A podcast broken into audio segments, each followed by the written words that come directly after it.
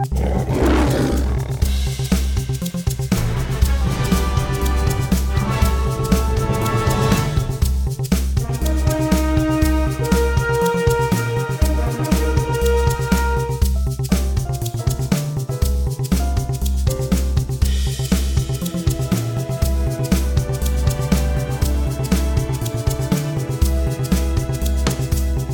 everybody, and welcome to Decades of Cinema podcast. I'm Sean. And I'm Brian, and we're ready for episode number two. Last time out the gates, we had a lot of fun. In the first episode, we covered 13 decades, but now we're going to go to our current and ongoing format 10 decades, the 1920s through the 2010s. Sean, since the last episode, we have started a presence on social media. Yeah, we have a Facebook page now. Uh, you can just search for us on Facebook by searching Decades of Cinema, or it's just facebook.com slash Decades of Cinema. You can also get to us on Decades of decadesofcinema.blogspot.com. You can also subscribe to us on iTunes. So I think that covers the bases. Yeah, and uh, one other note about the iTunes download we're going to try and put chapters in. So if there's any films in here you haven't seen and you don't want us to spoil them for you, you can just skip ahead to the ones you have seen and just hear us talk about those. Yeah, so that's cool. And also, Decades of cinema at yahoo.com. That's a way to reach out and contact us. You can suggest films both for the show as well as the rapid fire review segment that we will do at the end of the program. And you can also just uh, send us your uh, fan art, be it macaroni art or sculpture or whatever. Yeah, anything you want. Yeah. we will dig it. So, Sean, I'm going to go ahead and jump in. Uh, I start off this episode with my first pick. I got the even number years, and you got the odds this time. So, 1920s. We'll get it started here. The Big Parade.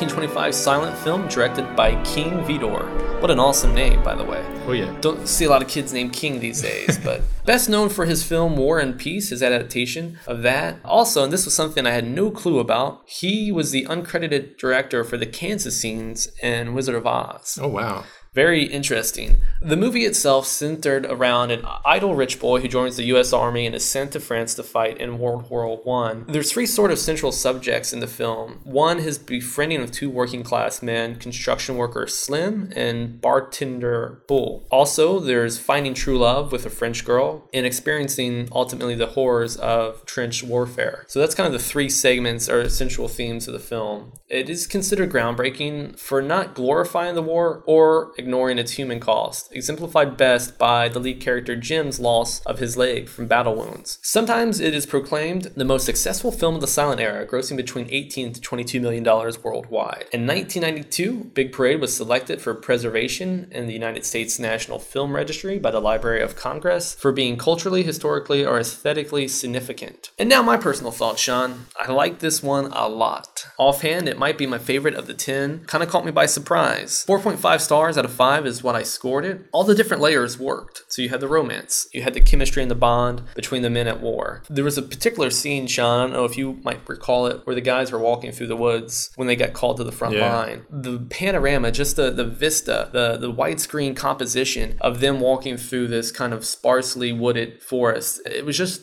breathtaking. Like it was one of the true visuals in recent cinema that I've seen that just, man, I, I would have put it up on my wall. Honestly, it was beautiful. Mm-hmm. You called it before I did and kind of said, you know, hey, this is pretty good stuff. We were actually at a diner with another friend talking Yeah. about movies. So that kind of got me intrigued as I went in to screen it myself and absolutely floored me. In fact, I think you liked it so much that you picked another King Vidor movie for a future episode of Decades of Cinema Right. The crowd. which we'll be getting to, I think, about. around episode five. So yeah, like I said, this film, the, the romance stuff worked, the war stuff worked, the trench warfare scenes were definitely ahead of their time, being that this was 1925 and influenced a lot of other war movies. I, I really like this one, Sean. What about you? Yeah, we can talk about that scene in the forest again. Because, Absolutely. like you said, I thought it was really beautiful the way it was shot. It was um, a tad unrealistic because you, you got your three main characters walking straight toward the camera. There are guys behind them getting picked off one by one by Right. the German soldiers. It was kind of done in a way that might not be realistic to the war, but because, you know, these guys are making it through while guys behind them are getting picked Right. off. It's that kind of style that really works in this film. Oh yeah. Almost operatic. It's just a stunning visual. Also, kind of the nervous monotony of trench warfare. Like overnight, when you're sitting there in a foxhole, Right. and it's kind of like a, a lull in the fighting. You can't really pop your head out or stretch because you might get hit with a bullet. You don't experience, obviously, unless you've been in war, but it brings you close to that experience and, and kind of how those men deal with it. Right. So while it might be unrealistic style wise, I think it is that style that kind of gives you a better sense of what it was actually like. Yeah. Another scene, you know, is uh, the barrel scene. I thought that was really hilarious. It reminded me of Chaplin. Yeah. Like you were saying about the romance. This film, you know, it's a film about war, but it's got this romantic side to it. And Absolutely. what I was thinking the entire time was, you know, these two things are really well balanced in the film. You Yeah. know, you got a long section of romance, but it's still, you know, it's what these guys were doing when they were in foreign countries. Right. So it still relates back to the war. And then after the romance kind of breaks up, which is amazing, by the way, the way they handled that, you get a longer section that shows just the war. But then the film kind of brings it all back around to the romance, Yeah, it which comes is really full nice. circle. And you know the the French girl in the kind of in the farmhouse countryside as they're waiting to kind of get into battle. It's interesting because your three main characters, Jim, Bull, and Slim, are all kind of interested in her, and it's kind of funny as they kind of play for her attention. I like the two side characters, Jim's you know friends, Bull and Slim. Yeah. Slim has this very almost elastic Jim Carrey face. Yeah. And he sort of does add some comedy relief to the affair. And there's some heartbreak too on the battlefield. I mean, just an excellent film. You know, I think preconceived notion getting into the 1920s as we've dug deeper for this project. It's like, oh, I've seen a couple silent movies that I really like, and I've seen a lot that are a bit, you know, dry or dull. You kind of think that, you know, maybe you've seen the best of the best. But the more that we kind of watch some of these movies, I find myself, you know, continually impressed. I've watched a lot of horror movies, and in fact, I'm to be talking about another one I selected for this very show. Right. But this one ranks among the best war movies I've ever seen. Yep. Like it's it's in my maybe top three. It could have possibly bumped the uh, Apocalypse Now Redux out of the top three, but Yeah. it's you know this and Thin Red Line are the two that immediately popped to mind as, as, as the best ones I've seen. I rated it a five. I really enjoyed it. Like you said, it might be the best film on this podcast, which kind of stinks because we're starting with the best. Well, we've got nine to go, so let's see what happens next. Uh, Sean, uh, take us away to the 1930s. With the 1930s, we have 1932's Vampyr by Carl Theodor Dreyer.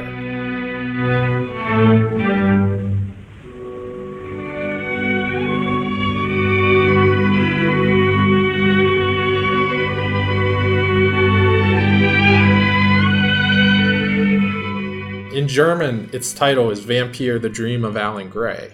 Alan Gray being the character we follow who studies the occult and finds himself in a village that's under the curse of a female vampire. He and a servant of the house he stays at have to stop the vampire and her underling from converting anyone else into vampires. This movie was based on Sheridan Le Fanu's short story collection In a Glass Darkly. Dreyer had read the book and decided to adapt some of the short stories into this film. And some of the stories actually sound a lot better than this movie.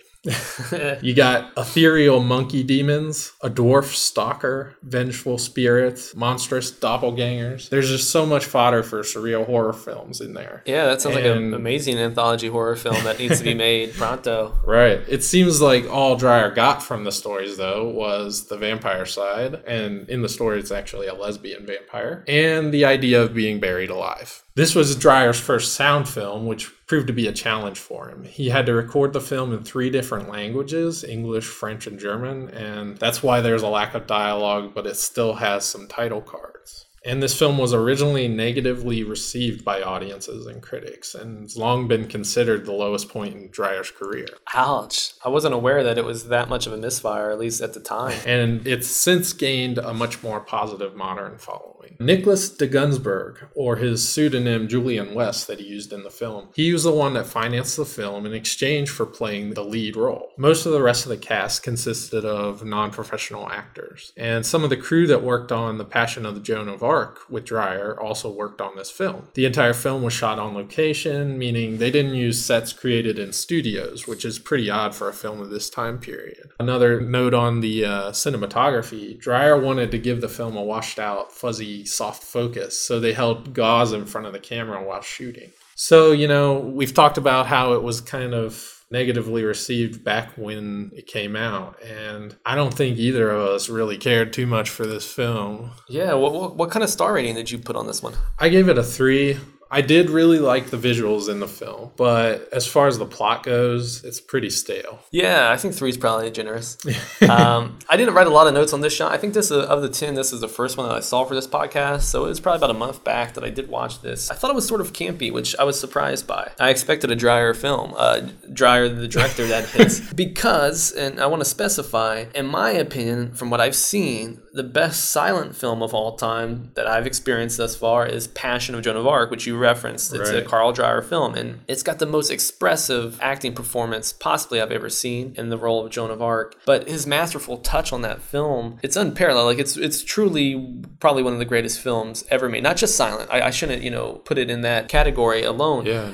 And so seeing that he was doing a vampire movie, kind of a gothic horror film, I was like, God, this is gonna sweep me off my feet. Right. But honestly, it felt a bit cheesy, and it actually was less atmospheric than either Dracula or Nosferatu. Mm-hmm. And so that's where I kind of, kind of, I had a problem with it. There's also a, a gimmick used throughout the film where they're reading exposition from a book. I found it to be kind of a cheap or corny device Right. uh, that they relied on a bit too heavily, where the you know central character would sneak away and refer to this book and you know show his text instead of actually having it displayed in the film itself. I, I gave it two stars, and you know I was a little disappointed in it. I expected more, especially given that the director is obviously a phenomenal talent. You know, another thing that I really actually did enjoy about the film was its use of light and shadows. They seem influenced by the German Expressionism movement in film, which started a decade before this film. So if you've seen films like Cabinet of Dr. Caligari, Yeah, this film's kind of got that same style. There's shadows going in different angles and everything. It's really cool. But yeah, I wouldn't go into this film thinking it's a horror film. You're not going to be scared at all. I would call it maybe art house horror yeah, I think that's fair. because it's got a really neat style to it, but it's lacking in plot. Yeah, yeah, I think ultimately underwhelming. Well, Sean, if nothing further, should we move to the 1940s? Sounds good. Cool. For the 1940s, we're going to look at a film titled They Were Expendable. Listen, sister, I don't dance. I can't take time out now to learn. Smokes, Cook, you call that soup? No, sir, that's dishwater. Anchors away. They Were Expendable is a 1945 American war film directed by the legendary John Ford, best known for his film The Searchers and Grapes of Wrath and Stagecoach. It stars Robert Montgomery and John Wayne. It's based off of a book by William L. White relating the story of the exploits of Motor Torpedo Boat Squadron 3. That's a mouthful. And they say it multiple times in the film. Uh, Yeah. It's a PT boat unit that defends the Philippines against the invading Japanese during World War II. The film is noted for its uh, verisimilitude, that is, the appearance of being true or real, given certain actions depicted in the novel and film did not actually occur in reality. It's very patriotic, Sean. It's uh, almost a jingoistic film, I would say. Less a well rounded film on the nature of war than a rallying cry to kind of drum up support in the country. It earned two Academy Award nominations for Best Sound Recording and Best Visual Effects, and it lost both. And it's funny because I looked into the Best Visual Effects things just out of curiosity and kind of a slap in the face to They Were Expendable. It lost to a movie called Wonder Man, a Danny Kaye and Virginia Mayo musical. Oh, wow.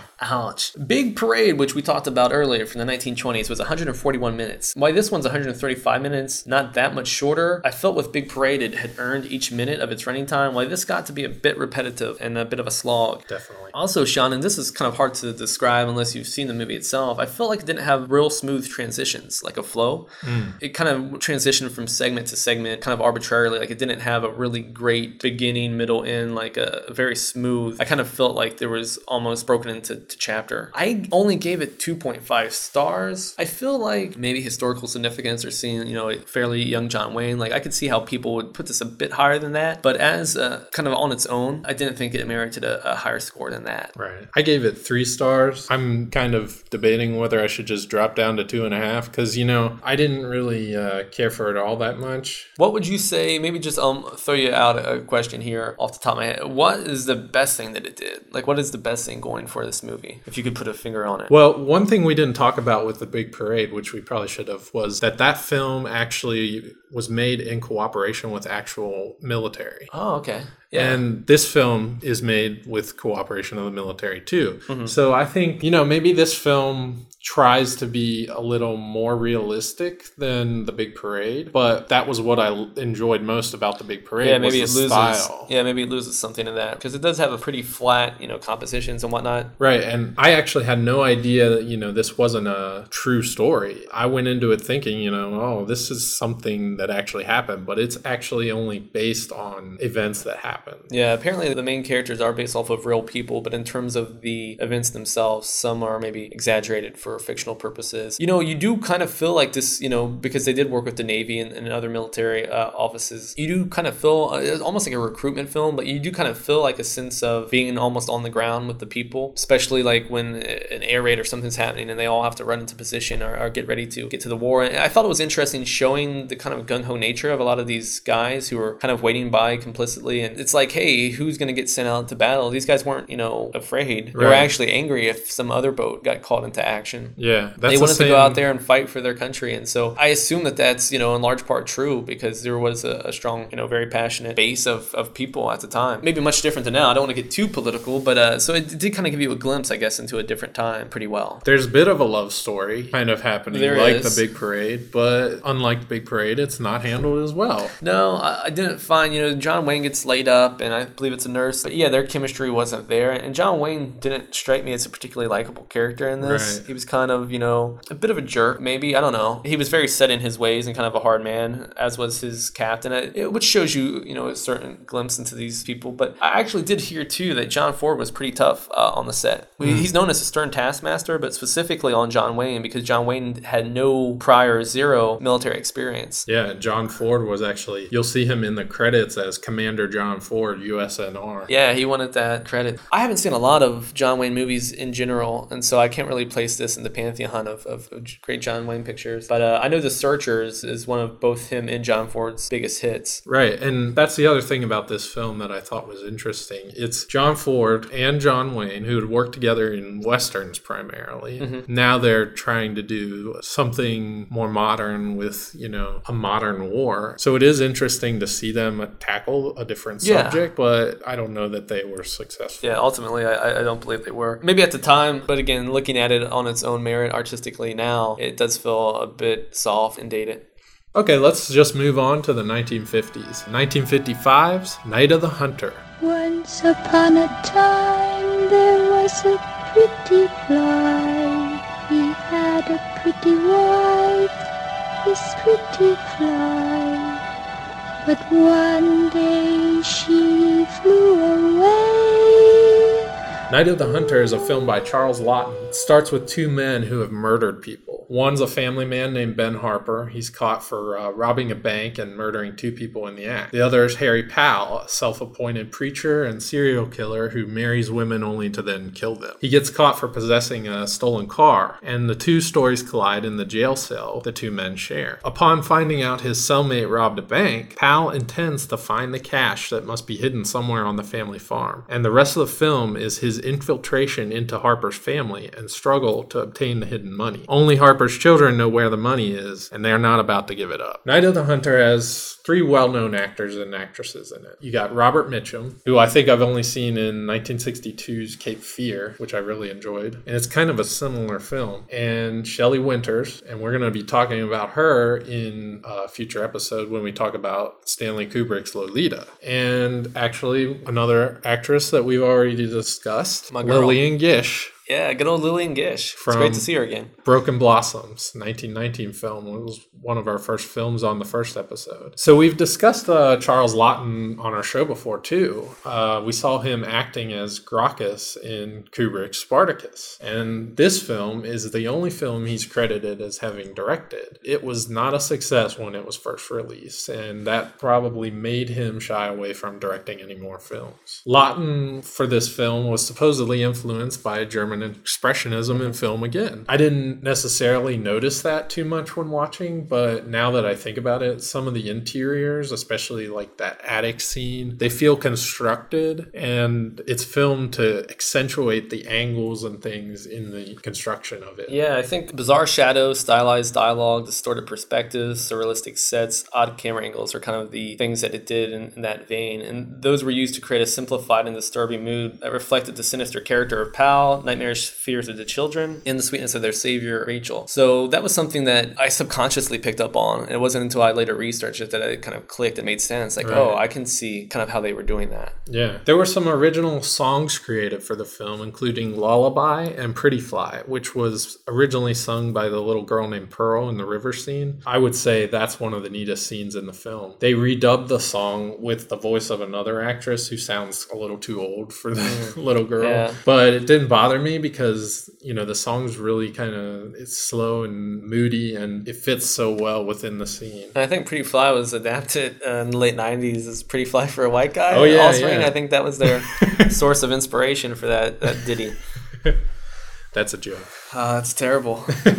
And another note on the music of the film, they kept using a leitmotif where Mitchum's character, Harry Powell, sings a hymn called Leaning on the Everlasting Ah, yeah. Arms, and then that announces his presence. So I don't know if you've seen the film M by uh, Fritz Lang. I'm very familiar with it, but I've not yet screened it. In, in that film, the uh, main character kind of uses a whistle to announce he's coming. So Okay. this is a thing that films kind of started doing, and I think it, it's kind of neat to have in a film. Oh, I thought it was very effective in this Yeah. one. Sean, I uh, I like this one a lot, man. I gave it 3.5 stars, and I could see it ranging in the four category. I'm not sure what you had. Yeah. I, I gave it a four. Excellent. It's a film that I was familiar with before we did this for the show, but I had never seen it. I was familiar with, you know, his love tattooed on one hand and hate on the other. That's a very iconic. It's it's made its appearance in other things and popped up and, and homages. And Uh, I'm sure it's a uh, popular tattoo in tattoo Yeah. shops now. I, I, I'm not. Yeah, I'm sure uh, it has been done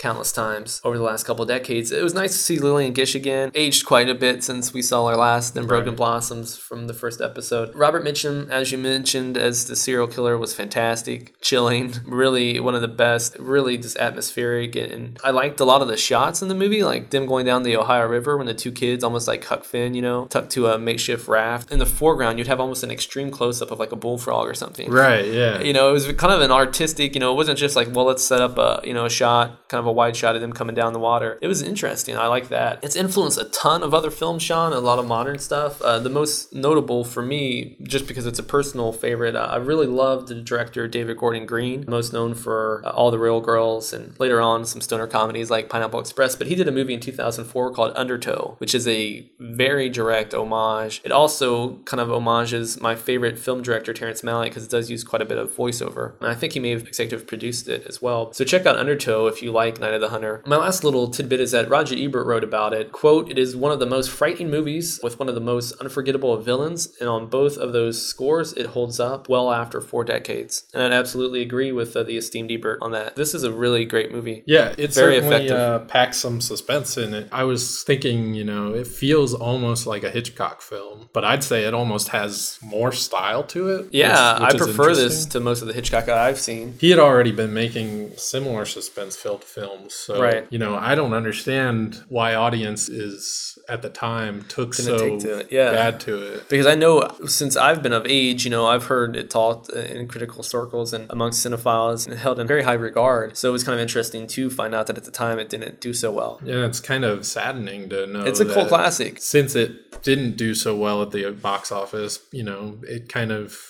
detracted Laughton's career. He stopped making films, basically. Yeah, and if this was his first effort, we can only imagine what else he may have had in store. We'll have to uh, assume. Shot anything else on Night of the Hunter? Nope, I think we've covered it. Cool, let's take a trip into the groovy 60s. Up next is La Dolce Vita.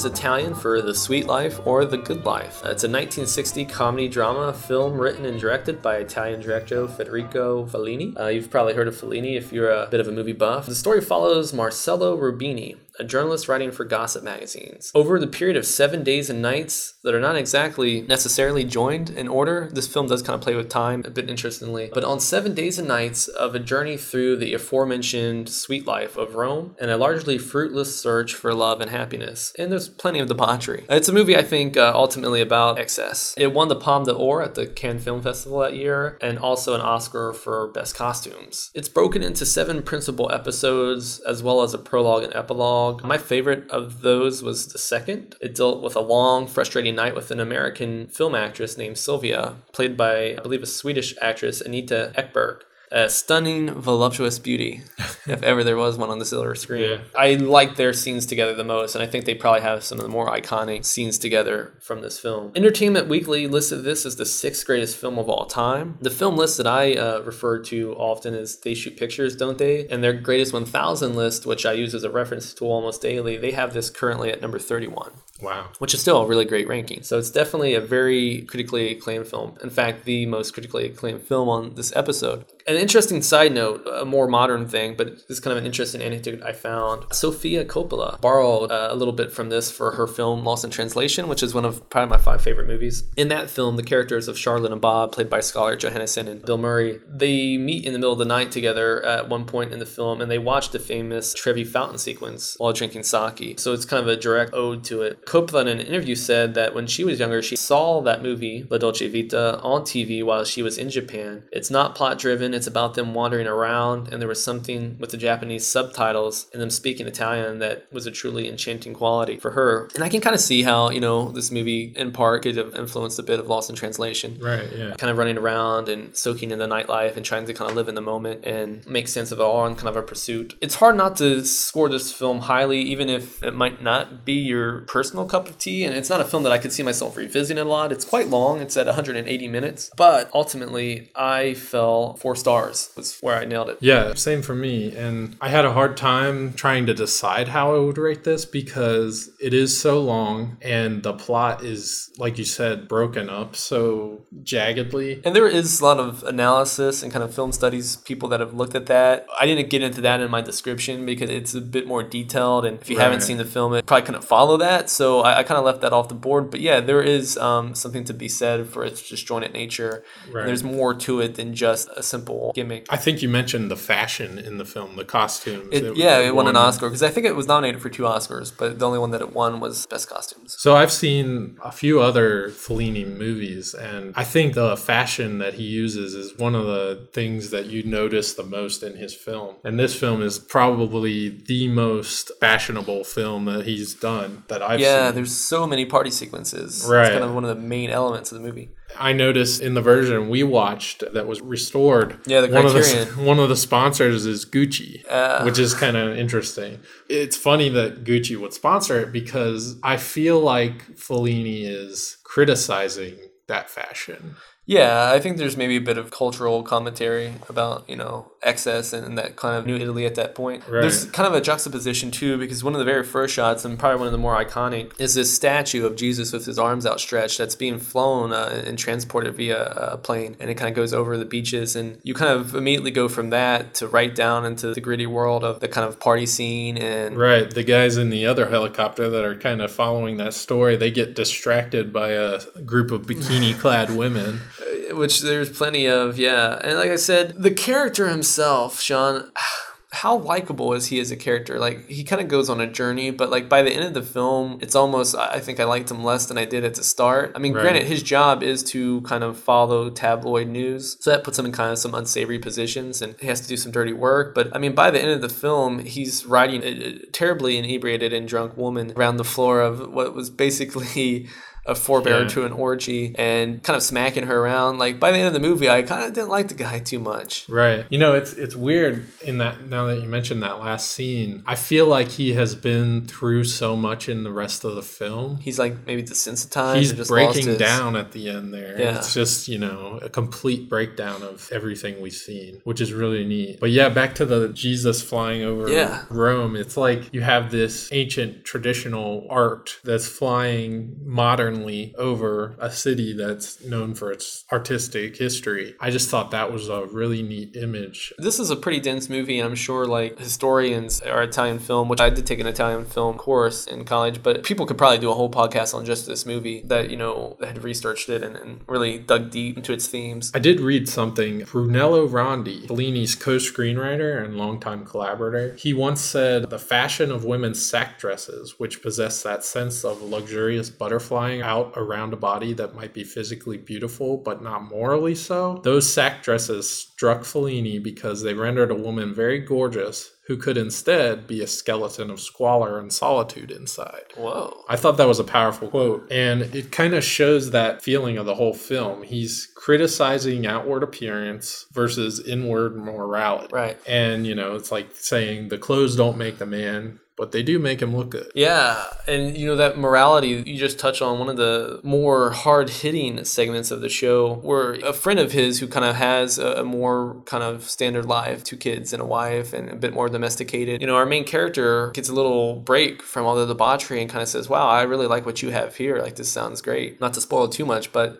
that family kind of meets an untimely demise. And again, you, you kind of see this vision of domesticity and how nice the regular life, so to speak, could be. But even that gets kind of shattered. Another thing was, you know, the Catholic Church actually kind of banned this film. They really did not take to it. And, you know, I'm wondering if they just saw that first five minutes of Jesus flying mm-hmm. overhead and they were like, nope, Yeah. That's it. The interesting thing is, you know, Fellini is actually commenting on society's moral degradation. Right. And, you know, you would think the church would kind of be all about that. Yeah. But instead, they go and, you know, they condemn the film. So it shows, you know, sex and other immoral acts, but it's not promoting them. Right. I don't think. You do see the kind of dark side to that life. The ending itself is kind of a nice little sweet moment, but I don't want to maybe say too much about it. Where you see a, a character from earlier in the film kind of make a reappearance. I want to say, uh, lastly, at least on my end of things, is that there are some great, gorgeous, deep black and white visuals in this movie. So even by hour three, which I finished at about 5 a.m. this morning, you know, even while it was getting kind of late into the picture, if nothing else, you kind of do get desensitized to all because it's three hours of kind of benders. It, it does kind of wear you down, but if nothing else, I could just look at the rich visuals. Right. And th- there are some gorgeous uh, cinematography and, and camera stuff in this. So he's kind of saying, you know, is the sweet life really all that sweet? Yeah, that sums it up. So let's move on to 1970s with 1975's Picnic at Hanging Rock by Peter Weir. What we see and what we seem are but a dream. A dream within a dream. This film is one I had seen on Mark Cousins' series, The Story of Film, which I'd highly recommend to anyone that's into film. It's kind of like this podcast, only better. Anyway, this was one of the films that they touched on that had me wanting to see it so bad, and I'm finally glad I got to check it out through this project. Yeah. It's about a group of schoolgirls in the year 1900. They go on a field trip with their teacher to a location called Hanging Rock. And do you know what happens at Hanging Rock, Brian? The girls have a picnic They do. at Hanging Rock. They also get a bit bored because rocks. A group of girls decides to take a hike around the area, but not all of them will return. One of their teachers also vanishes in what is an unexplainable event. Which is And based, again, I think you mentioned it, but on a real event. I have to stop you. Oh, It on me. isn't. It isn't a real event. It's not. No. Oh, I've, I've seen this film through the lens of mediocrity. It was based on a book okay. that purported to have a real event, okay. but but I think that's a really good point about the film. It makes it feel like a real thing Yeah. that happened. And it's completely unexplainable. It's almost, you know, science fiction the way it happens. Yeah. Wow. I'm, I'm, I'm going to sit over here and stun, uh, you know, awe while you continue, Sean.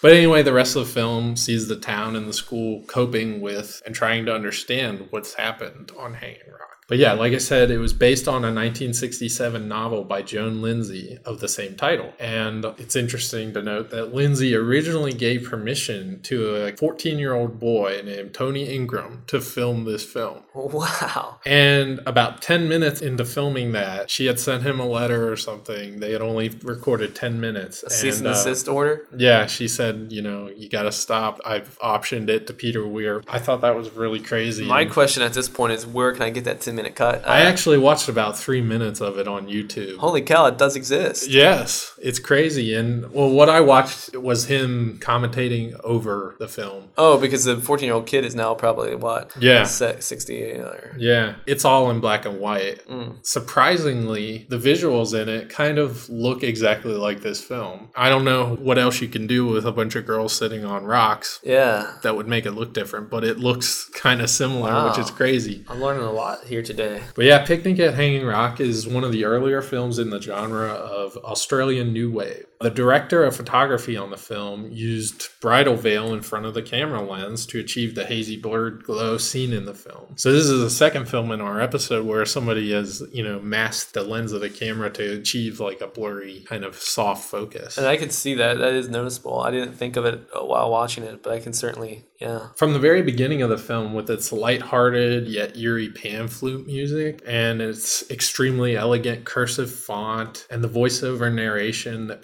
paraphrases Edgar Allan Poe, what we see and what we seem are but a dream, a dream within a dream. You could tell this is straight up art house film. Yeah. When- Almost like an art house fairy tale. Yeah, when you describe it, the plot sounds like it's going to be this suspenseful mystery, but the film completely disregards genre for something else entirely. It's still a mystery, but there really isn't that much suspense. And, you know, it takes quite a while for anything to actually happen in the film, but the setup is actually pretty amazing, I found. The characters keep speaking of Hanging Rock as this dangerous place, and they're foreshadowing what we know is going to happen. And then there's another scene where they're cutting a cake at the rock, and it's this giant knife just Yeah, digging into this slowly cake. piercing this and moist sponge cake. it's like mocking horror films almost, but it's got such a serene nature to it. It's it's beautiful. So then then we get into the actual disappearance of the girls, and we don't know why. We're not shown why or how they disappear, but the film keeps giving us clues. But are they really clues? We don't really even know. They it keeps like taking us down different roads. right. How and- reliable, yeah, the narration we're getting is. Right. Then there's a couple of different themes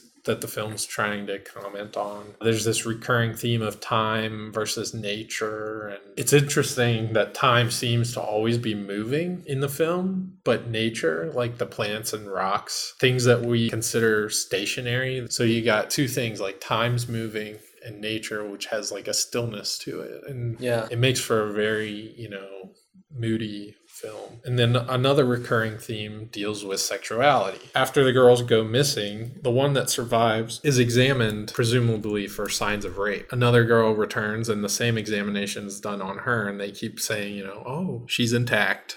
Good. Hmm. But it's odd because this examination that they do is kind of forced on them without them saying, you know, oh, we were attacked, which the film kind of hints at to some extent. It makes it you does. it Yeah. makes you think, you know, these two guys that are kind of watching them having their picnic, it makes you think, oh, these guys are definitely the ones that are killing these girls, dragging And their bodies away. I recall one of the girls when she arrives back at the school, as they're kind of examining her, they say, you know, she has a large abrasion on the head, and they say could it have been suffered by a blow?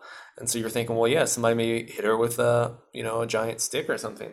Right. But yeah, the rape examination itself feels like a rape of these girls because, you know, we don't know what's happened to them. It's crazy how much is put on the sexuality. Yeah, and there's definitely some unethical things happening at the school, and the the, Right, the that stern too. kind of headmistress is definitely an evil person by my definition of the term. Right. And it's also interesting to note, you know, there's no nudity in the film, but it's so sexual. Yeah. The whole thing is from the very first shot. It's it's like it's, just crazy. Kind of, yeah. So one question I wanted to pose was: Did it bother you not having any resolve to the disappearance? It's funny that you mentioned that because uh, one of the anecdotes I want to throw out is a direct kind of response to that. So, Peter Weir, the director himself, recalled that when the film was first screened in the US, American audiences were disturbed by that very fact that the mystery remained unsolved. According to Weir, uh, quote, one distributor threw his coffee cup at the screen at the end of it because he'd wasted two hours of his life, a mystery without a goddamn solution. That's the quote.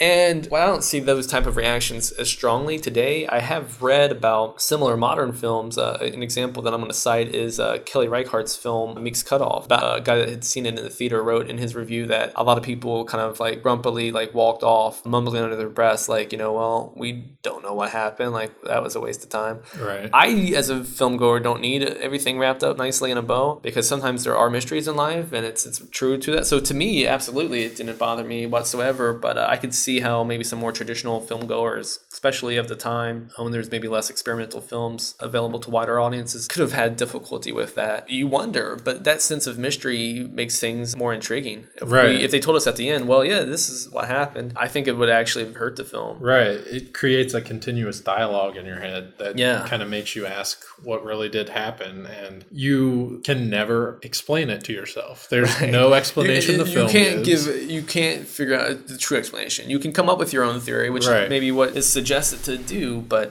being that this was the 1970 selection, Sean, I will say I, I did watch it with a faux afro on my head, and it did kind of get in the way of my glasses at, at some points. I had trouble seeing the screen, but the Hanging Rock itself in Victoria, which is where a lot of this was filmed, just gorgeous, and the way that they shot it brought it to life a lot better than just like a static camcorder. I mean, they really artfully displayed the, the rock and kind of the surrounding area where the picnic. I mean, that stuff was just beautifully shot, and just as a fan of cinematography, I really dug that. I'm gonna bring back up Sofia Coppola. She um, borrowed heavily from Picnic for her productions on both their Virgin Suicides and also her period film uh, Marie Antoinette. Yeah. Sean, I gave this 3.5 stars, but I would have no qualms with it being rated higher. I actually think uh, upon a repeat visit, which at some point that could definitely happen for me, I could see my score going higher. The only thing, I guess, my only minor pick to knit, so to speak, one of the things that I had trouble with on the last episode, uh, one of the films I liked the most, Hiroshima Mon Amour, but one of my, my criticisms of it was some melodramatic acting. And there is a few moments in, in this film where the acting could have probably been turned down a couple notches on the dial. Right. There is some really great subtle acting in this film as well, but there are also some moments a bit more on the nose. Right. That didn't really play into my score or anything, but just uh, something I wanted to mention as a minor criticism. I had to go with five on this. I really enjoyed it. I gave the Big Parade a five too. I would say, you know, this probably is a step below, so I could go like four and a half. It was just the perfect amount of weirdness for me, Yeah. which is what I go for in film. Yeah. Well, we can talk weird, wacky, and wild with my next choice if you'd like. That sounds good. 1980s. We're gonna look at Night of the Creeps. I got good news and bad news, girls. The good news is your dates are here. What's the bad news? They're dead. Okay, Night of the Creeps. It's a 1986 American comedy horror film. Cool genre. Written and directed by Fred Dekker. If the name doesn't sound familiar, you might recognize him as the director of the beloved Monster Squad. He also wrote the story, at least, for the film House, which is one of my unheralded favorite 80s horror films. Oh wow. I really dig House. So the movie, to describe it, is a bit hard to do because it kind of brings in together a lot of elements. Uh, but I'll take a crack at it. In 1959, an alien experiment crashed to Earth and it infected a human. The body was frozen, but now in modern day, which is the 80s, two geeks that are pledging for a fraternity accidentally thaw the corpse. Which then proceeds to infect a campus with parasites that transform their host into killer zombies. That's a lot. Yeah. It's an earnest attempt at being a B movie while simultaneously paying homage to that genre. One quick quote from the movie itself. Detective Ray Cameron in the film, he actually says, What is this? A homicide or a bad B movie? That earnest, kind of fun, tongue in cheek element is consistent throughout, which makes for a fun ride. It's not serious in any means, but it does weave in quite a lot of things from genre. It weaves in zombies, slashers, and alien invasions. Dekker was quoted to have said that he tried to have included every single B movie cliche that he could think of. yeah.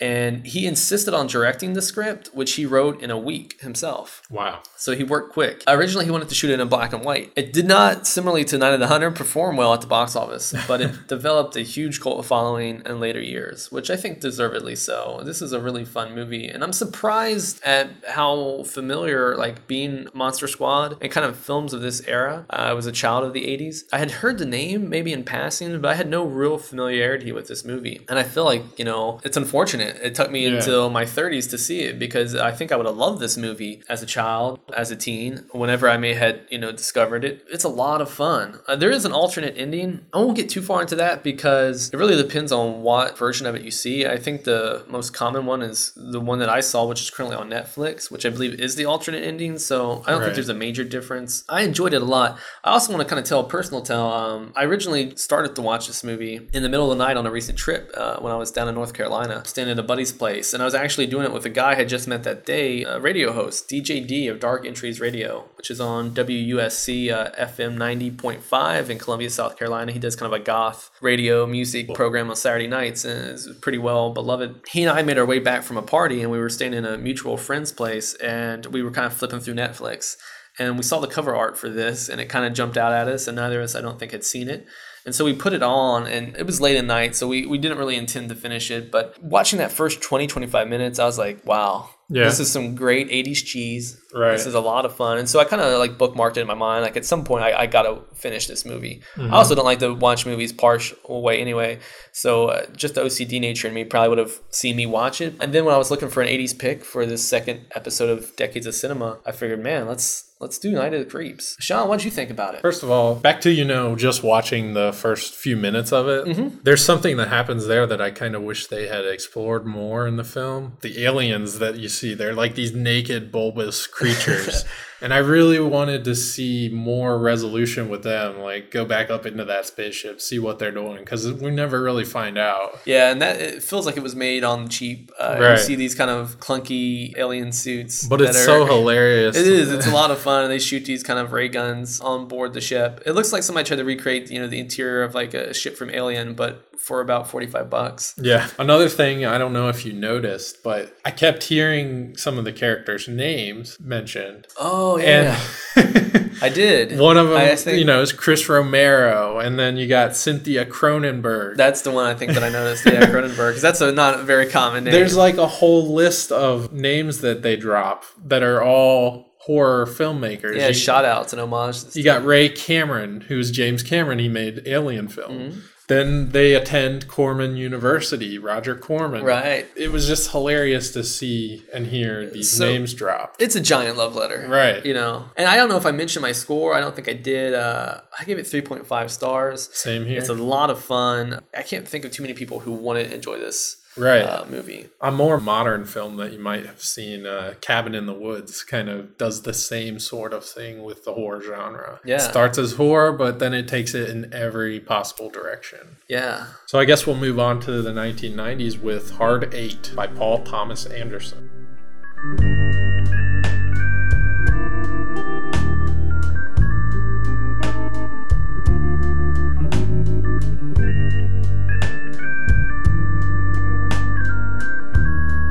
So I'm a huge fan of Paul Thomas Anderson's film Magnolia, and I've kind of been working my way back through some of his older films that I'd missed. Uh, I recently watched Boogie Nights finally, but I've seen, you know, There Will Be Blood and The Master. That only kind of left me with one more film to see his his very beginnings, his first feature film. Hard Eight. And it's kind of a hard film to explain because the plot kind of goes everywhere and yet nowhere at the same time, which kind of sounds like his other films if you think about it. But it begins as sort of like this Ocean's 11 knock off a casino kind of film, which you're thinking, oh, these guys are going to knock off a casino. They're talking counting cards and all this. Right. That's what it's going to be. But no, it cuts that script. It turns into a story about a couple who are in trouble with the law and the process of cleaning that mess up. And that also kind of gets cut off as they get sent away and kind of focuses more on the cleanup process. And that's interrupted by this blackmail situation. So some of the actors in it, you know, you got Philip Baker Hall, who's also been in some of Anderson's other films, John C. Reilly, also in, in other Anderson films. Oddly, in this role, you have Gwyneth Paltrow and Samuel L. Jackson. Yeah, it's kind of funny. A uh, little pun. You mentioned Black Mel, and the Black Mel in the film does do Black Mel. Samuel L. Jackson. Yeah. There's also a brief cameo by Philip Seymour Hoffman. Yeah. Which probably not his best role because it's only very short. But had he well, been in the film Sean, more, I just want to interject real quickly before I forget. You mentioned the term in describing the plot as cleaning a mess up, and that kind of is how I feel about the movie itself. Yeah. It was a bit of a mess that needed Right. cleaned up a, a bit. There were some things I did enjoy. You get to see kind of Anderson's beginnings with his cinematography style. He does long takes and they're always like very fluid. They use a lot of steady cam. You see the beginnings of that in this film. The acting is okay. I mean, I, I really enjoy uh, Philip Baker Hall and John C. Reilly. It was cool to if- see a, a movie populated with mostly character actors. Uh, that was one of my uh, only brief notes on it. I did like some of the scenes quite a good deal with Sydney, who was played by Philip Baker Hall, with Gwyneth Paltrow. There was one particular one at a diner where they kind of have not so much a heart to heart, but she does kind of open up a bit, and But so there some good, you know, little nuggets uh, throughout uh, of acting. I don't think this was the right role for Gwyneth Paltrow. I don't think she was the This right kind of hardened, for- yeah, prostitute. She came off some fairly clean, you know, roles. So yeah, I don't know. Maybe if this was within her range at the time, I, I'm not sure. Right. Hard Eight's essentially Anderson expanding on a short film he made in 1993 called Cigarettes and Coffee. And that was a series of vignettes connecting people with a $20 bill. So it's like he's kind of taken that format of the vignetting into this film and Yeah. it really doesn't work because Spread the plot, out over- the plot yeah. just gets chopped up way too much. Yeah. But, you know, that being said, he must have done something right because he was able to find studio backing to make his next films and Yeah, and get his foot in the door. he's made some pretty good ones since. Yeah, I'm a fan of his later work, uh, but seeing this one, uh, I thought it was a bit of a misfire. You know, the first two thirds of the film are a bit meandering, but I I like that stuff more. Just you know, there's a lot of scenes you know sitting in the cafe area of a casino where not a lot's necessarily happening. That stuff I didn't really mind. I was kind of enjoying the kind of slow, almost meandering pace of that. Right. But by the time the third act hit, I felt that it was rushed Yeah. a lot happens as far as plot development in the last third and uh, by that point i don't know if it was dis- disassociative properties or whatever but I, I really stopped caring at the third act which is when i should have cared the most. Right. there's a term that armond white the, the famous critic uses called the american eccentrics and he's it's a label for millennial filmmakers such as wes anderson spike jonze the third mention today of sofia coppola uh, and paul thomas anderson. The reason i bring that up is because and this may be a bit of a stretch but it kind of reminded me of another of those filmmakers first entry and that would be wes anderson with bottle rocket Hmm. because you have a group of everyday people that are sort of getting in over their head Yeah. and having to deal with the consequences I think um, that film is far better than this. Wow, yeah, that would have been a, a home run. Whereas this would probably be a ground out or maybe a Yeah. single. So, you know, it's it's definitely not going to wow you if you've seen any of his other films. But, you know, the reason I sought it out was it's just the beginning of his career. no, it absolutely makes sense. And as somebody that's never considered myself necessarily a fan, but have, have enjoyed uh, quite a few of his movies, you know, I guess I was, you know, a bit curious uh, about where he got his start. For me, my only takeaway really is just the performance of uh, Philip Baker Hall, who's kind of an older guy, a bit of a character actor, not really a leading man, Right. a face that you might recognize as a bit player, but not somebody that's really anchored a whole movie on his shoulders. And Yeah. he kind of gets the opportunity to here, and I think he does a commendable job. And so his work in this picture was probably my favorite takeaway. I did see him do a film where he was the lead Yeah. called Duck. It's Never pretty heard of it. horrible. It's Yeah, him bad. it's him walking around with a duck. Wow, He talks to it. Yeah, it's it's horrible. is it a comedy? No, it's actually surprisingly dark.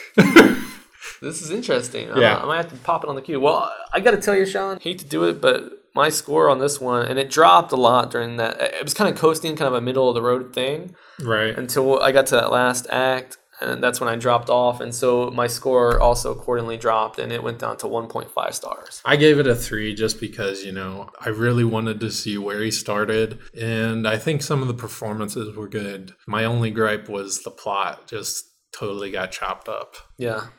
Okay, Sean, let's uh, jump into modern times, the 21st century. We're going to hit the 2000s. Up next is Notorious. I put hoes in NY onto DKNY. Miami, DC, prefer Versace. That's right. All Philly hoes know it's Moschino. Every cutie with the booty, boy, the coochie. Now who's the real dookie? All right, I'm bouncing in my seat listening to that music. This is the 2009 American biographical film Notorious about the life and murder of rapper Notorious B.I.G. Directed by George Tillman Jr., probably best known for Men of Honor, and then I think he produced the Barbershop movies. And he did a movie a year or two ago with Billy Bob Thornton and The Rock, uh, Dwayne Johnson called Faster, which didn't really do it for me. But there's many reasons why on this podcast we will pick films, and this one is kind of a pet choice. It had been one that I had kind of wanted to see out of curiosity, but it had been escaping me for quite some time. I had it, I think, multiple times from the library, and my hold lapsed, and I never watched it. and so it was one of those movies that it's kind of been on my radar for maybe two years or more. When I got to 2000s for this episode, I figured, hey, I'm going to kill two birds with one stone and make this my selection. And so it's kind of Yeah. interesting, I think, how we go about picking these films. A lot of times we refer to, you know, film list of great movies and whatnot. Sometimes it's just an oddball choice. As a fan of late 80s and early 90s hip hop, I was interested in the story and seeing it adapted for the big screen. I'm going to go ahead and kind of jump into a bit of my criticisms as well. I did feel it was a bit sensitized. Yeah. I gave it a three star score, and I almost went a little bit lower because of some of my issues with it. But I felt the story did need to be told. I'm not saying that this was the best way to tell it, also not the worst. And there was some good work turned in by the cast. I think specifically uh, Angela Bassett, who plays Voletta Wallace, which was Biggie's mom. She was pretty good in, in, in a role. Notorious B.I.G.'s story alone is one of interest. I mean, he was a hardened drug dealer that was making money to survive in the streets of Brooklyn. You know, Bed-Stuy, Do or Die, where uh, one of my favorite movies, Spike Lee's uh, Do the Right Thing in 89 took place in. And he goes from a, a drug peddler uh, and a criminal to a superstar, like Yeah. literally in the homes and ears of millions of people across the world. I remember the first time I saw one of his videos, I was just kind of captured by his charisma and his lyrics. So we get his kind of whole story from childhood to death, and that's not a spoiler alert. He was killed in a shooting. Kind of peeks into some other things that I was not as familiar with as far as his story, specifically some of the romances in his Yeah. life. There's kind of a love triangle. Yeah, I had no idea he was with Lil Kim. Yeah, so there's two big pop stars that he was involved with. There's Lil Kim, and then there's Faith Evans. Lil Kim was kind of his friend, kind of coming up from the streets, and he kind of introduced her and kind of got her foot in the door into the hip hop industry. And they were lovers and kind of, you know, but it was kind of a quarrelsome relationship, both kind of fiery tempered. Then he meets on the photo shoot Faith Evans, who has this dyed blonde hair, and he kind of compared her to almost a Marilyn Monroe. Yeah. And he took a shot and introduced himself, and they hit it off, and, and pretty fairly quickly ended up married. But he never fully let Lil Kim uh, drop. But there's also Jan, who was his girlfriend from before he was a superstar, who he has a child with. So there's a lot of romantic entanglement.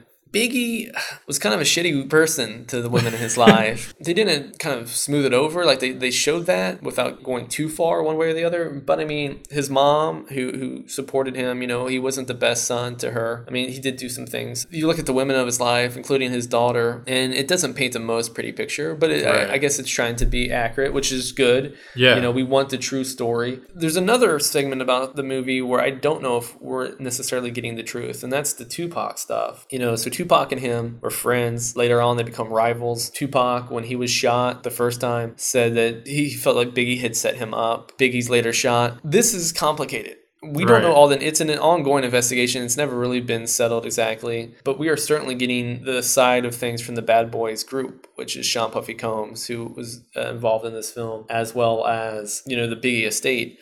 So the Tupac stuff, how it was handled, I, I don't know, man. Tupac was played by Anthony Mackie, who's a great actor who I've enjoyed in some other stuff. I think he did the role pretty well. That's something for me that was a bit more of a complicated thing. Yeah, I think you're saying, you know, we're only getting the one side of the story, but it's interesting that the story doesn't paint Biggie as a god necessarily. Right. He has some issues. Yeah, and flawed. they show that in the film. It's definitely an interesting situation. It's still a mystery to everyone about about what happened. And I think that's one of the biggest draws of the film to kind of try and figure out what happened. I only gave it a two and a half. I personally haven't delved too deep into uh, Biggie's catalog of music or anything. I've heard a couple songs here and there, but and the same with Tupac. But the one thing I do know about them is this East Coast West Coast feud that happened and the murder of the two and how mysterious it is. And it definitely does make for a good film to see Right. that kind of happen. But I don't know if this film itself actually deals with it as and well dealing as it with you know that event and the tragedy it almost feels like that is more lent to a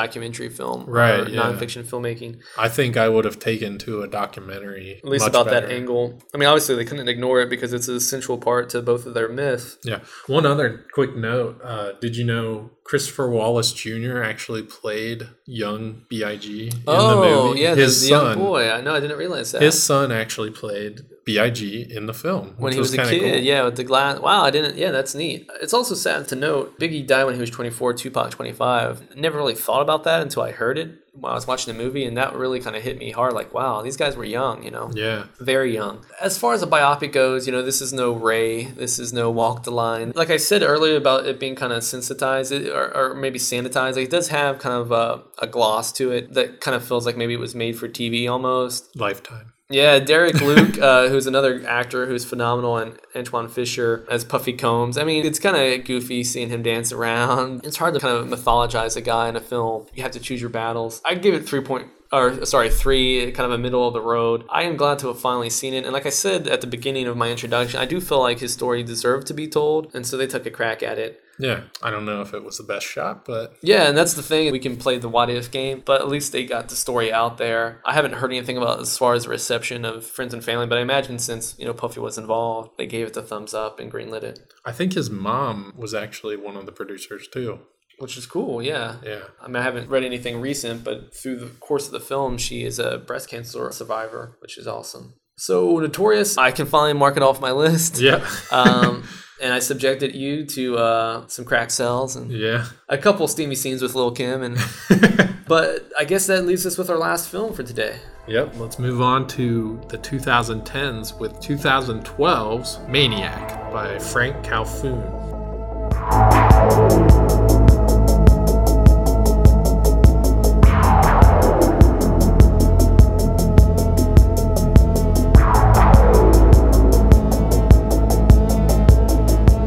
I'm a pretty big fan of Elijah Wood's career, especially his early career. I know he's a little older than I am, but I feel like I grew up with him on, Yeah, on the grow on the screen. Yeah, Fun fact in 1988, Wood got his first break in the music video for Paula Abdul's Forever Your Girl. Do you know who directed that music video? no, Fincher. David Fincher. How did you guess that? I knew he did some music video work. Wow, maybe I had read that at some point. It was lodged somewhere in my memory bank. That's Yeah. awesome. Kudos for me. I thought that was That was crazy. a full Jeopardy point. But yeah, he went on to do movies like Radio Flyer, North, The Ice Storm, which is a great movie, and another film I'm pretty partial to, Deep Impact. I really enjoyed that. And then he starred in a little set of films called The Lord of the Rings. I marathoned him once. Yeah. Uh, ended up in the hospital. But Oh wow! but you know, it seems like he's been trying to break out of his past roles and do some more edgier stuff. I think he just had something out in the past few weeks or month with a former porn star turned actress Sasha Grey. Oh wow! Yeah, And he's had Wilfred, which is kind of a it's a TV show, but it's kind of got a darker, darker, side uh, to it. sensibility. But yeah, Maniac is actually a remake of a 1980 film of the same name. And that film actually inspired the song Maniac that's famously used in the movie Flashdance, which is really odd because it's a slasher film.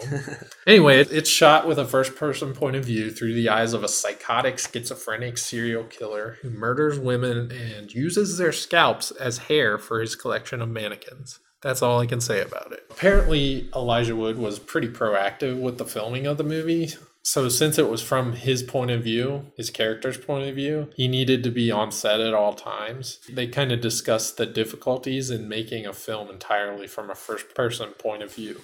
Although I take a little issue with that because it does seem like sometimes it does kind of Right. go away from it. There's Yeah. a specific incident that really kind of drew to mind where he's stabbing a woman, Right. And the camera kind of does about a 180 degree spin where it's now facing him kind of head on as he's finishing the job. So there are moments when it does definitely leave his POV of his eyes. That was kind of one of my detractors of the film. If you're going to make a first person point of view film, I feel like you should just go all or nothing. Right. I think And- it, you know, it was kind of a cool gimmick, but it wasn't utilized to its best ability. So I think Khalfoun, the director, should be nicknamed Khalfoun the Buffoon because he uh, that was a wasted opportunity. But no, I, I did have a little bit of issue with that as well. Yeah. Another thing that they try and do a little too frequently is they use this gimmick where they show the mirror.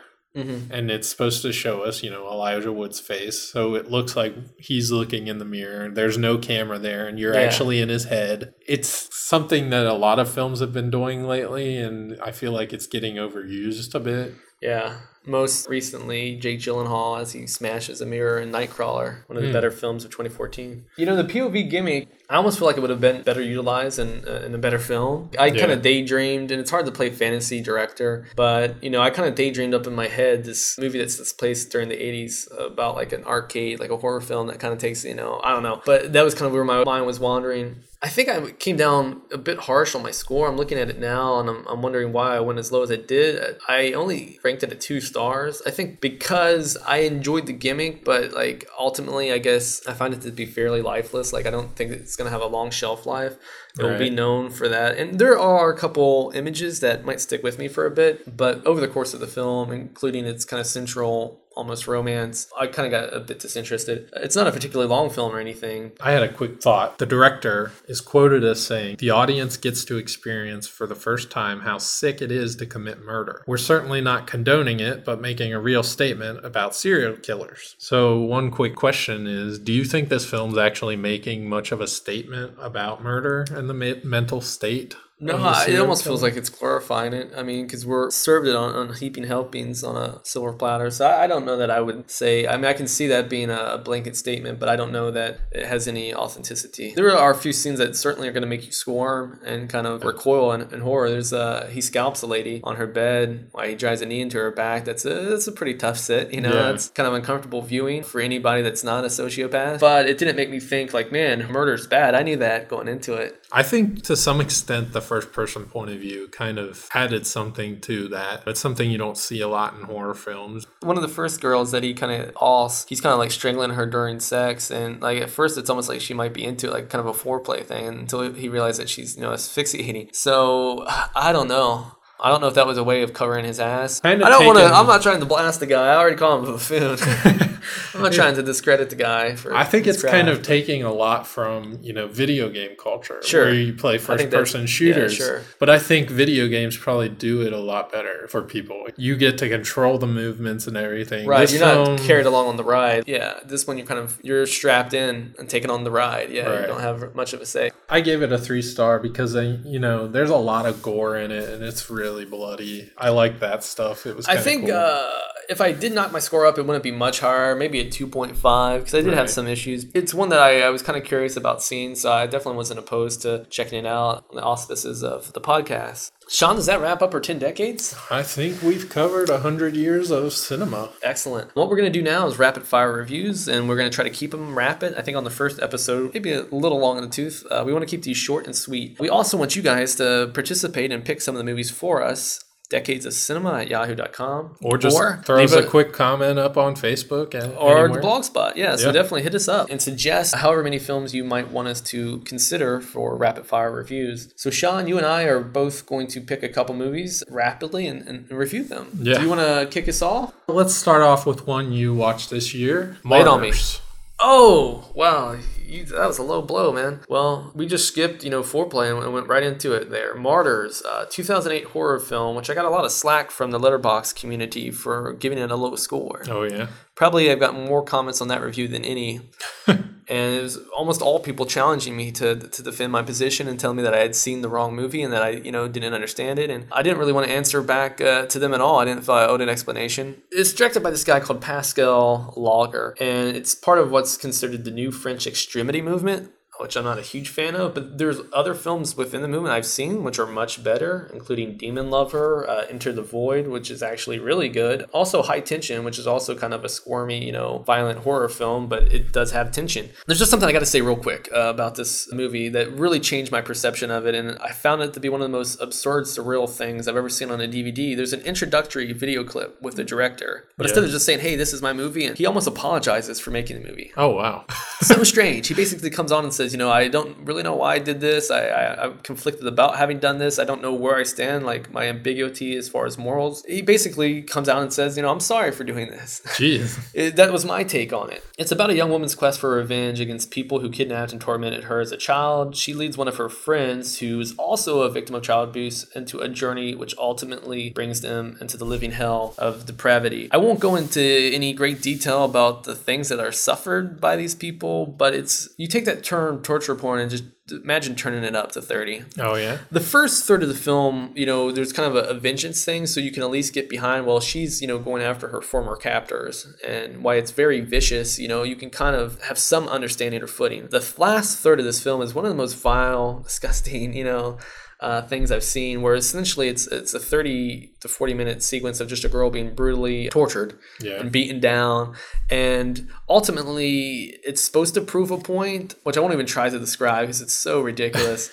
I don't think that it ever gets there or earns that. I gave it maybe a half star when I scored it. It's definitely a controversial film. If you are a fan of kind of extreme films, or if this for whatever reason sounds intriguing to you, I mean, you can seek it out. I do like horror movies, and I don't mind stuff that maybe tips the scale as far as like ultra violence, you know, within you know certain parameters. But this one uh, was a big fail for me. Yeah. I think I'll have to check it out. I haven't seen it. Yeah, yet. and see it for yourself. I'd be curious to get your thoughts on it. For you, Sean, up first, a film I have not seen 2012's Being Flynn. What can you tell us about that? Yeah, Being Flynn is a film I really enjoy. It stars Paul Dano and Robert De Niro, and it's a drama about, you know, a young man and his father who's a writer and is struggling to make a living now in his older age. De Niro's character finds himself going in and out of homeless shelters.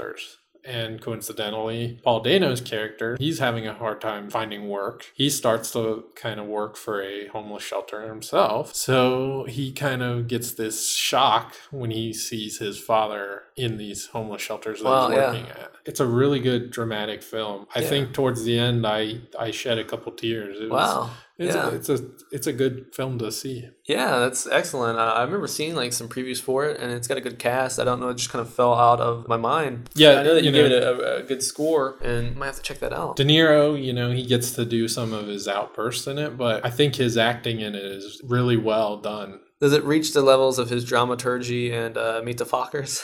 Meet the Fockers. oh man, oh yeah, this film is definitely a different side of his acting career. cool.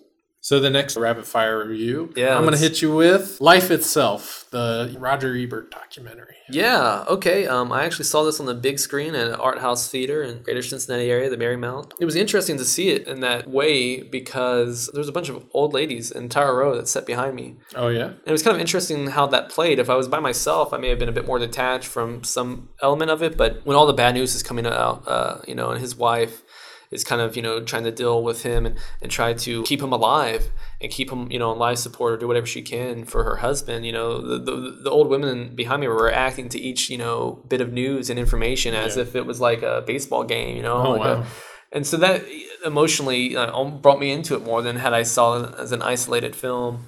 It's a uh, 2014 American biographical drama about Roger Ebert, and it's in- interestingly it's directed by Steve James. And that might not mean anything to you, but if you're a fan or if you followed Roger Ebert the last couple decades, as I have, a film that him and Gene Siskel championed and basically got widescreen distribution just because they championed it. This little film that could, this little Chicago documentary called Hoop Dreams. Its director Steve James, you know, they did a big thing for his career, and he's continued to make documentaries. And he was brought on to to adapt the memoir Roger Ebert's life itself, and so hmm. that was kind of cool to come full circle. That's kind of a neat little moment yeah. it was really good. Good, Sean. It's one that when it becomes available here, I would imagine shortly on home video, I, I would recommend. You know, if you are a cinephile or just a movie guy, it's good to see, and also it's just a good human story. I give it four stars actually, so yeah, I scored it fairly highly. One of the interesting things that you're gonna get with life itself, besides getting a lot of cool background information on Ebert, you're gonna get to see him and Siskel, and they go at it like cats and dogs. I mean, Yeah. yeah, they had this kind of on the show where they would argue. Oh, you get to see behind the scenes footage. These Amped up. guys, oh man, these guys were going at each other. Like they almost needed probably security on set to intervene. Like these guys would really bitterly, you know. But there was like a, it was they loved each other, but they Mm. fought like brothers and. You could see the oh, passion. yeah, and, and it was just cool to get a glimpse behind the curtain. Yeah. But yeah, as a movie fan and really loved reading Ebert's stuff, I thought he had a very humanist approach. And there's some great quotes I won't recite, but are in the movie where he kind of you know describes what he thinks cinema is and the power of movies. Just great stuff. I'll check so it out. yeah, that's a good one. Sean, next for you and last, uh, we're gonna go to 2004, Jonathan Glazer's film Birth. The reason I picked this movie is because Jonathan Glazer is a, a name that's on the tip of a lot of people's tongue for his 2014 film Under the Skin, and so a lot of people are going back and checking out some of his earlier work. I will also say Birth, uh, I saw on the big screen as Yeah. part of a triple header. Yeah. I watched three movies, all with one word titles in one day. Oh. Uh, not by design Yeah. necessarily, but I started with Birth, then I saw Alfie with Jude Law, then I saw Ray. But yeah, talk to us about Birth, your experience with it. I had heard about the film, but I had never never actually seen it, so I decided to finally check it out. And it stars Nicole Kidman. It's about a woman whose husband passes away, and not too long after that, she encounters a child who claims to be her husband reincarnated, which is just you know that that right there sold it for me. Yeah, I mean that's a plot. Yeah, that's That's an interesting yeah. And you know, things just get weirder and weirder from there. It takes you on a ride. You don't know whether this kid's telling the truth. You don't know who else in her life has been honest with her. And she kind of falls for it. And it's just crazy to see this downward spiral. It's yeah, it's fascinating. I, I haven't seen the film since it. I saw it in the theater, so it's been over a decade. And yet I remember some scenes, like almost like a chamber drama, where she's like amongst all the relatives, and they're just so aghast at this little child in, in the home that's claiming to be, you know, their Yeah. their son or their their brother, and here he is just calmly sitting there. I mean, it's really uh, interesting, and it has, I think, a common theme, at least in his last couple movies, Glazer, that is a chilliness Yeah. that some people are described or kind of comparing to some of Kubrick's work, which is I know a bold thing to do, opening up that kind of uh, can of monkeys. I think with Under the Skin, he's certainly achieved that kind of level. But this movie too has a very chilly, cold demeanor, and Nicole Kidman's maybe never been better. She's a phenomenal actress, I think, and just seeing her in Dogville and in this and a bunch of other great movies, even bigger budget things like The Others, she brings a lot of pathos too. Yeah, I, I gave it a four star rating, and I would say I think I enjoyed that film better than Under the Skin. Under the Skin is probably a weirder film, but you know, I think Birth, you know, its sense of realism with the weirdness kind of accentuates that surrealism. Yeah, I, I liked them both, and I also liked, uh, which is a bit of a different tone. It's a bit more of a dark comedy drama, "Sexy Beast" with Ben Kingsley, which is also Oh, I- from I- Glazer. I, have to see that. Yeah. that uh, I encountered when I was working through the greatest films of the 21st century. It was on the list, and uh, I rather enjoyed that too from him. So definitely interested to see what he does next. Right. All right, Sean, I think that wraps up the second episode of Decades of Cinema. In January, you and I will be back in the studio knocking out one or maybe two episodes of the show. We've already got a lot of research under our belt, a lot of films screened. Yep. Uh, we've been staying very active, man. Once again, just check us out on Facebook, facebook.com slash decades of cinema. Definitely hit up our official homepage, decadesofcinema.blogspot.com. And check us out on iTunes. Yeah, thanks for all the support. Please send us, you know, any feedback and, and stuff like that. We're gonna get out of here. We got a matinee to catch, guys. Yep. Till next time. See ya.